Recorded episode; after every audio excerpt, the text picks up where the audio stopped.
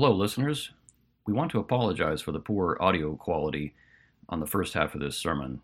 We were experiencing some glitches with our microphone and were able to correct that midway, but the first few minutes are pretty crackly. The content can be heard well enough, but again, we apologize for the bad sound quality. Otherwise, we hope the sermon's a great blessing to you.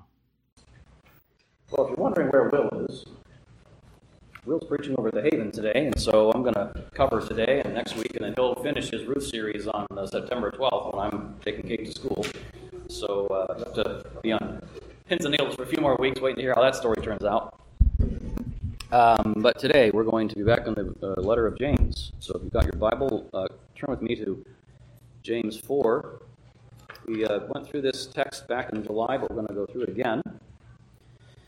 First 12 verses of James 4 there on uh, page 10 in your bulletin. You need a don't have, your, don't have your Bible with you. Let's hear again the word of the Lord. What causes quarrels and what causes fights among you? Isn't it this that your passions are at war within you?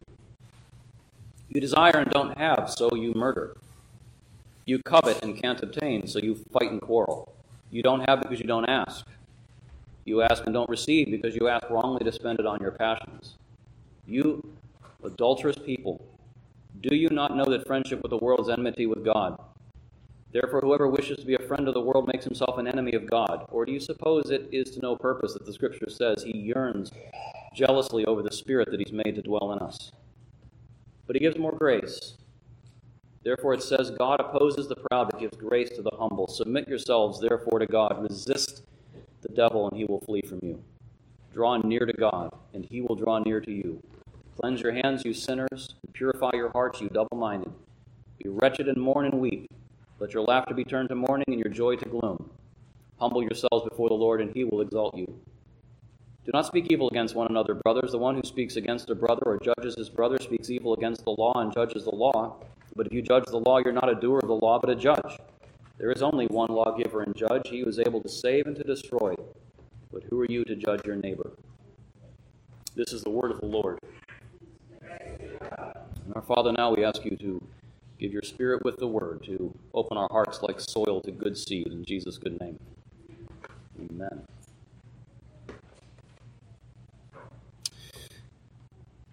I can relate to Pastor James a little. I've been very glad of his company this year, to be honest. He is navigating a young, very young church through an intense time socially. The social waters of his day are very intense. He's living, as you know, under the most dominant world empire in the history of world empires, the Roman Empire. And the religious establishment of his time, if you know anything about the life of Jesus, about 20 years before this letter was written, the religious establishment of Judaism is far more enamored of political agendas, honestly, than it is enamored of God's kingdom that has arrived with Jesus.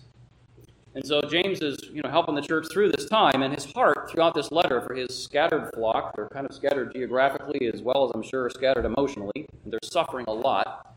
He's writing this letter because he wants to strengthen their grip. If he can get through the noise that they're dealing with in their lives, he wants to strengthen their grip on God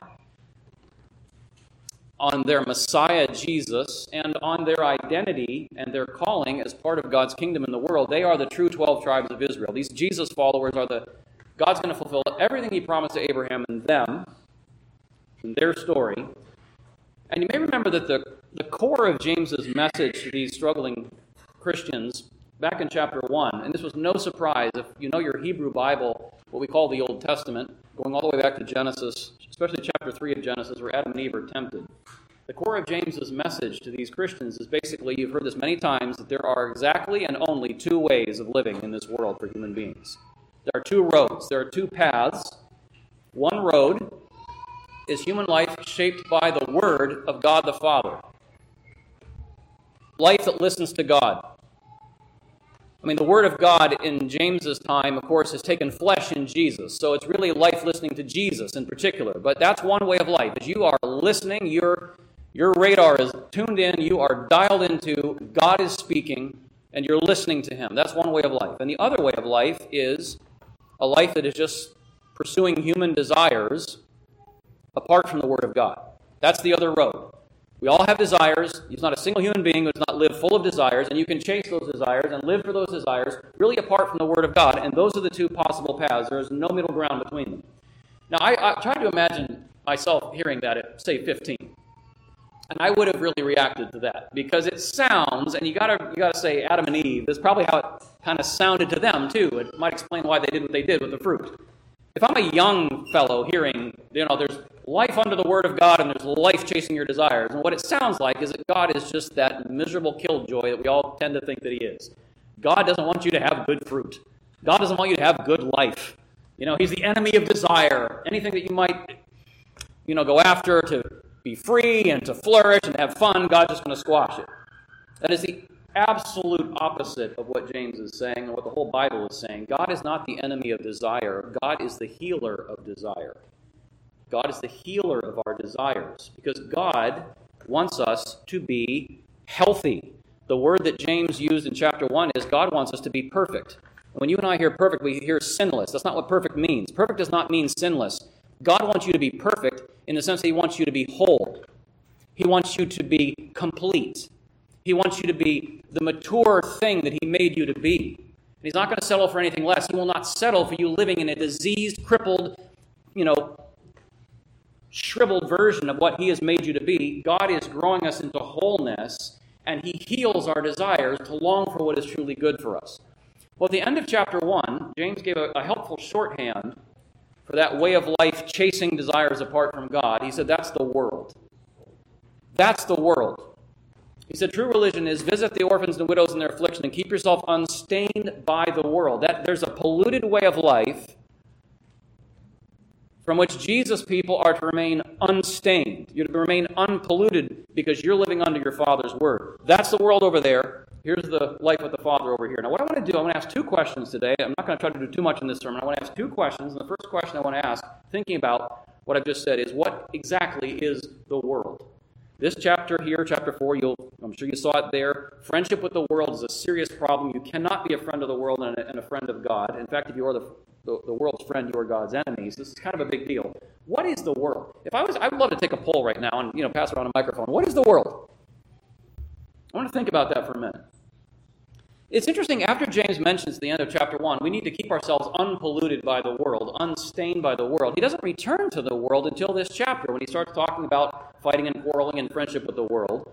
But in the two chapters between, chapter 2 and 3, we began to hear James explore the very different social fruit that comes from the Father's word in our life versus a life lived chasing selfish desires. So James had kind of explained in chapters 2 and 3 building out of that chapter 1 contrast between the word of the Father and desires of our hearts, kind of apart from the Father, James begins to show us that when you're living under the word of God, it begins to make you a certain kind of neighbor. It begins to bring forth a way of relating to people. And if you're living chasing your own selfish desires, that's going to lead to a very different way of relating to people. Because the Word of God, the Word of God the Father, is going to get into your life and it's going to start upending things like your social symbols, your status symbols. It's going to make it completely irrelevant. Things like how much money you have.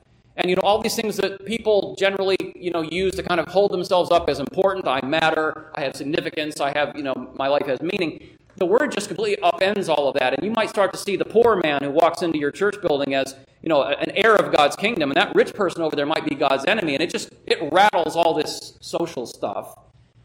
The word of God is going to do way more than that. It's going to animate good works. It's going to make you hungry to go do good because your heart is burning with love for this God who has loved you. It's going to bridle your tongue. You're going to find that because God has spoken, you need to not speak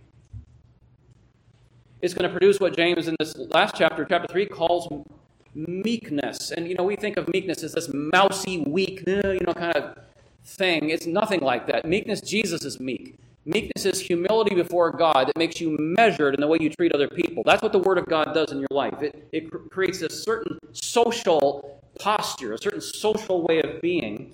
And now in this chapter, what James is doing is he's contrasting that good social fruit of the Word the good social fruit of God the Father's word in our life, he's contrasting that with the evil fruit of selfish desires, fighting, quarreling, murder, even.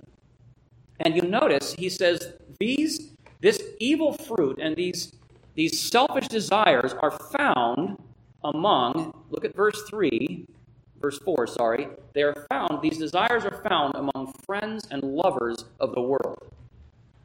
You are, if you are living a life chasing your own desires apart from the Word of God, you are in bed with the world. You are a friend of the world. So he connects.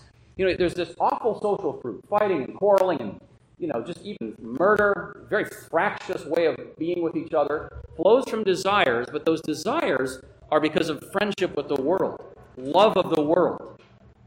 And that's what we tried to explore in our last sermon that social problems for James Social problems signal a spiritual problem.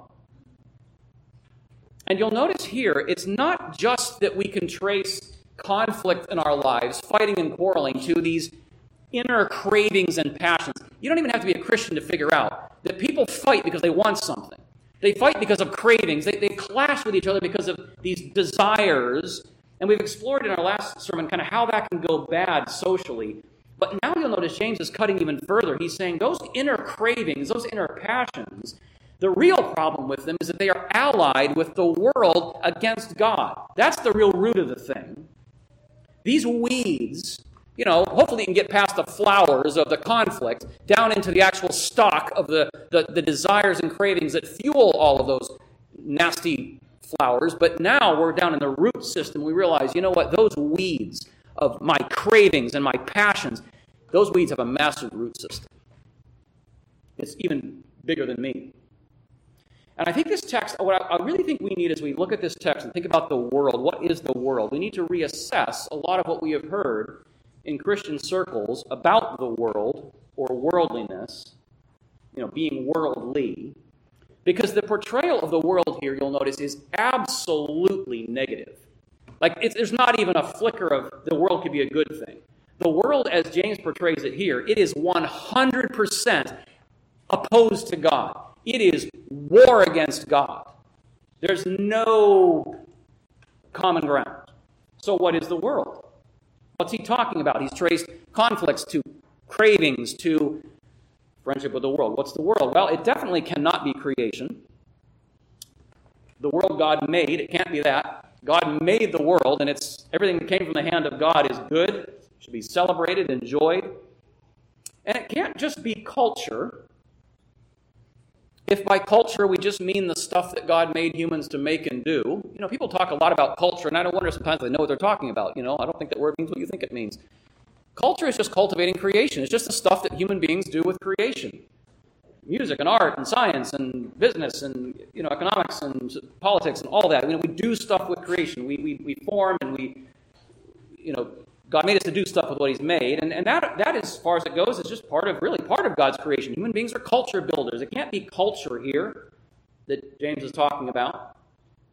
And there's no way you can take the world here and say, well, he's talking about a particular tribe or a particular institution or a particular society or a particular nation like, you know, or a particular civilization. I mean, it's not just Rome, for example, although the world can be operating in any of those. It could be operating in this institution or that society or that nation. So, what is the world? What is it fundamentally? Well, at its root, this is what I want you to just think with me about. At its root, the world, biblically, when it's portrayed as an evil thing opposed to God, it really is just our ancient human quest for sovereignty. That's really what it is. It is our ancient human quest to be independent from God. The world is every desire, it's every endeavor that does not align itself with God's will, but disregards His will, ignores His will, or worse still, defies His will. You want to see the world like in real time? The murder of Jesus.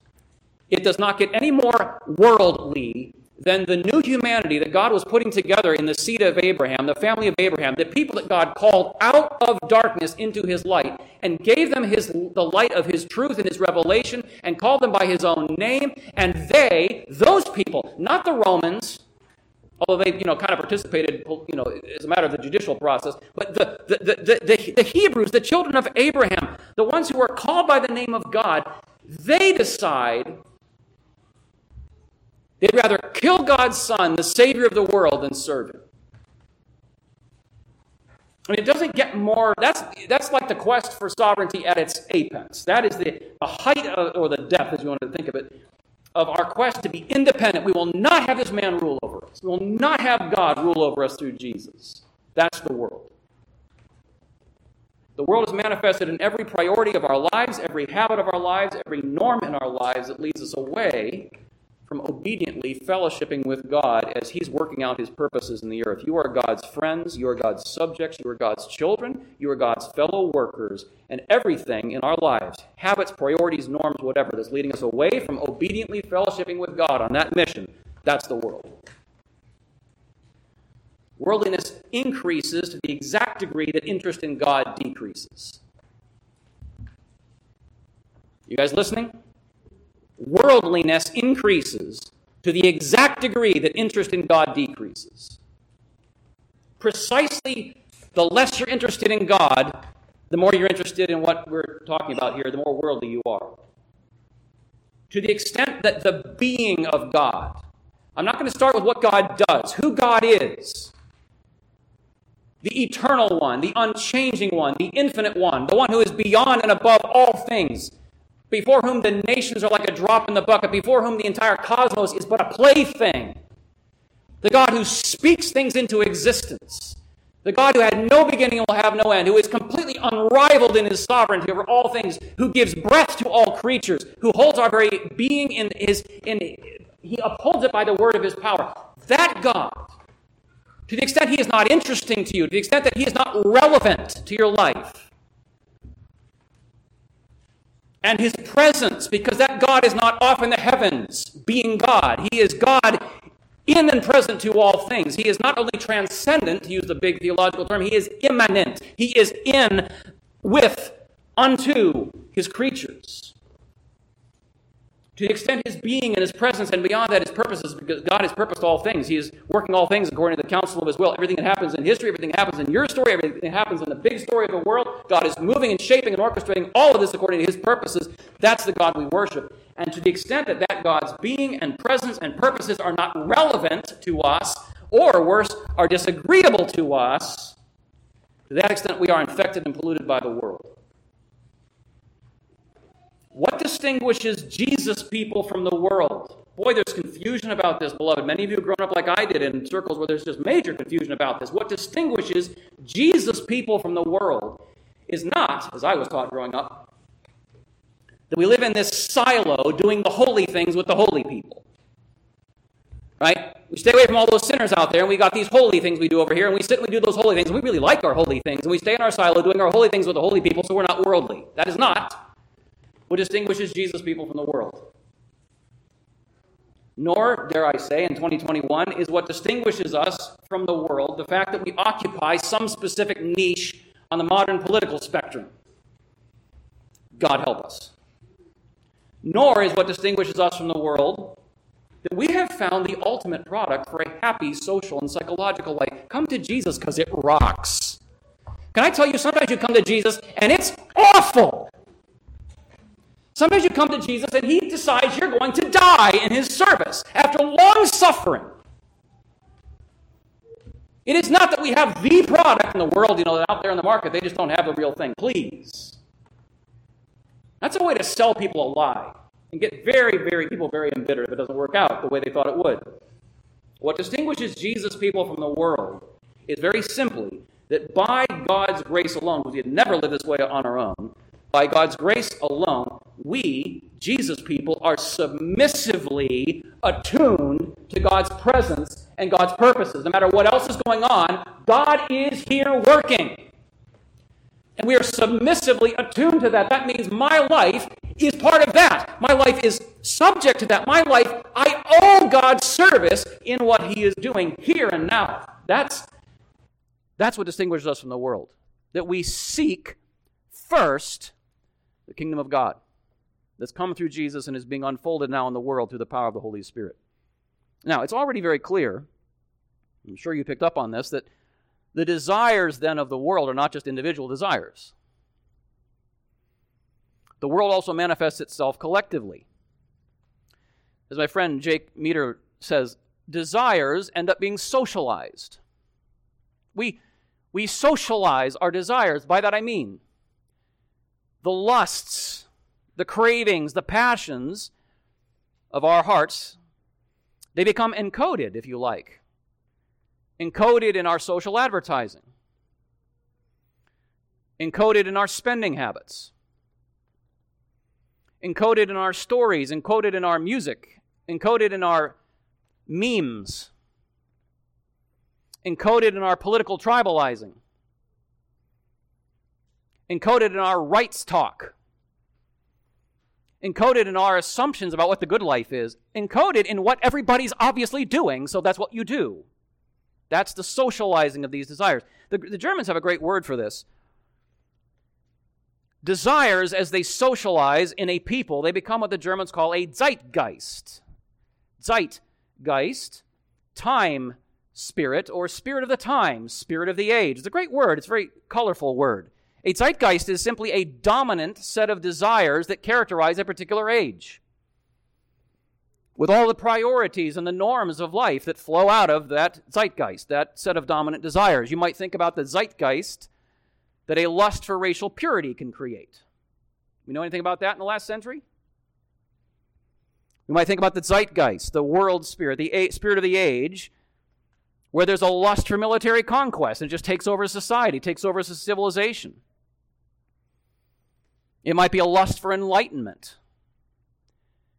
It might absolutely, in our time, be a lust, a craving for progress, quote unquote, and innovation and efficiency and making everything more manageable. And it turns into a zeitgeist. There's massive amounts of society now begin to reflect that dominant set of desires. A, a lust for a particular kind of utopia has driven many societies. It's been become their zeitgeist. Now, what you'll notice, and James, of course, is speaking about this on the individual level, but it certainly is true, socially true. Sovereign desires, so nothing wrong with desires in their place, but sovereign desires, worldly desires in that sense, desires that have set themselves up in disregard of God or even defiance of God, sovereign desires create war. Because you all know something, even though we don't necessarily have kings anymore in this country, so we don't think about sovereigns so easily now. Sovereigns do not like to be challenged. Ultimate authorities do not like to be challenged. And if there's a zeitgeist, there is a set of dominant desires, a set of dominant lusts that characterizes an age, you will find this creates war. There will be a militant fervor often against those who oppose the dominant desires of the zeitgeist. If you find yourself on the wrong side of a zeitgeist, you stand in dissent. You stand and say the emperor has no clothes. You stand and say there is sin in high places or these things that are normal, these things that everybody's doing, they do not please the Lord. They are not Christians cannot Christians cannot be faithful and participate in these things. You're going to find yourself very unpopular. Maybe even on the wrong side of militancy. Or within a zeitgeist, within a set of dominant desires shared by everybody, you will often find there's this bitter competition for the rights and the resources that are deemed necessary to fulfill the dominant desires. I mean, if we all want the same thing and there's just not enough of that thing to go around, guess what's going to happen among us? We're going to start fighting. And there's a danger here in this conflict of zeitgeist against zeitgeist, or within a zeitgeist, various battles for resources and rights. There's a danger for Jesus people, and we are seeing this in our time. It is very tempting as we're the body of Christ. We're over here, we're the Jesus people. We're trying to live with all this going on around us, and it's in our hearts too, it is very tempting, beloved, please hear this, to pit one version of worldliness against another and somehow make this more Christian, and that's real worldliness over there. Very tempting to do that. I like, I resonate with that zeitgeist more as a Christian, maybe because it's older. Maybe I like, I'm not saying I do, maybe I like 1950s worldliness I really hate 21st century worldliness. Or I fantasize about 1770s worldliness because I'm so fed up with 2021 worldliness. There's a lot of history of this sort of thing. The 20th century Christians, 20th century evangelical Christians, so obsessed with the evils of the communist zeitgeist, which were legion, they were absolutely blind to the sins of American democratic zeitgeist. Blind to them. Because they could pit one zeitgeist against another. We are the zeitgeist of freedom. What could be wrong with that? Well, what could be wrong with that, indeed, in the eyes of God? Or now, in our time, it's very easy. I hear Christians all the time doing this, taking a side in a current political skirmish, seemingly oblivious to how both sides in this skirmish share the same lusts of individualism, cravings of a self absorbed lifestyle that just I do, I want to do what I want to do when I want to do it. I want to be left alone to do it. Thank you very much, and give me lots of it. Shared on both sides of the political skirmish. Or how both sides in these skirmishes are committed to the worship of mammon, committed to worshiping the God of material prosperity. Both sides of the skirmish. And James says you got to keep yourself unstained from the world. Be careful as a Christian, as a Jesus follower, you're not pitting one version of worldliness against another. You got to be able to see worldliness wherever it shows up. Because to a fish, beloved, to a fish, polluted water just feels like water. Polluted water just feels like water. And the more it's in your tribe, the more it feels just like normal water. And the filtration system, the Apostle Paul tells us, is the renewing of your mind. Be not conformed to the age. Don't be conformed to the zeitgeists, plural. But be transformed by the renewing of your mind. And you got a filtration system in which God is slowly reorienting your desires toward the will of the Father rather than all these toxic fantasies of independent flourishing. Now, second question, it will be much shorter. Are, what, hopefully, it gives us some idea. What's the world? Here's my second question, and we'll close with this. Are we worldly? Are we worldly? You know, it's very easy to think of worldliness in terms of sort of big moral sins. And now, to a stunning degree, to think of worldliness as basically holding a political view I disagree with. They're the worldly Christians. But I'd like to consider very briefly how dominant desires, how the spirit of our age can be reflected not so much in our conscious actions, though it can, or our conscious ideas, though it can, but how this zeitgeist, this spirit of the age, these dominant desires can be reflected just in the very deep assumptions that form our daily life. There are two lusts of this age that we're living in that have so shaped our everyday life. And God is now bringing them up empty. Let me just offer them briefly and this all be done. One is the lust for certainty. The lust for certainty. There are a few things that are more basic to the modern spirit than we believe. We, we invest trillions of dollars in this belief that if you give us enough time and enough energy and enough resources, we can get everything figured out and we can manage it. Things like viruses, just give us more time, energy, and resources. We will figure it out and we will manage it. We crave the certainty that comes with managing things. And the flip side of that certainty is just control. We crave it as modern people. It's interesting that in the early Genesis, way back in the beginning of the Bible, the children of Cain, the rebellious son, sought certainty in building cities. The children of Seth, the righteous line, guess where they found their certainty? It wasn't in building cities. What was it? What did they build? Who can tell me? They didn't find their certainty in cities that they built. They found certainty at altars that they built along the path of their pilgrimage. You can see our age prefers activism to attention. It prefers planning to pondering. It prefers our working so we can rest rather than working from rest. We lust, in the modern world, we lust to replace the hope that can be found only in God with certainty arising from our efforts. That is deeply embedded in the modern spirit. And now God has dashed that certainty. I've been thinking a lot about this recently. For the last five years, I've been trying to absorb the fact that my children and grandchildren are going to not going to live in the world I envisioned. They're not. And my response to that tells a lot about how big my God is and how solid my fellowship with Him actually is. If God is who He is, and He is, and God's promises are what they are, and they are, and I am walking closely with Him, then there is absolutely never a time when I should experience panic or a frustrated tantrum before the Lord. This never changes.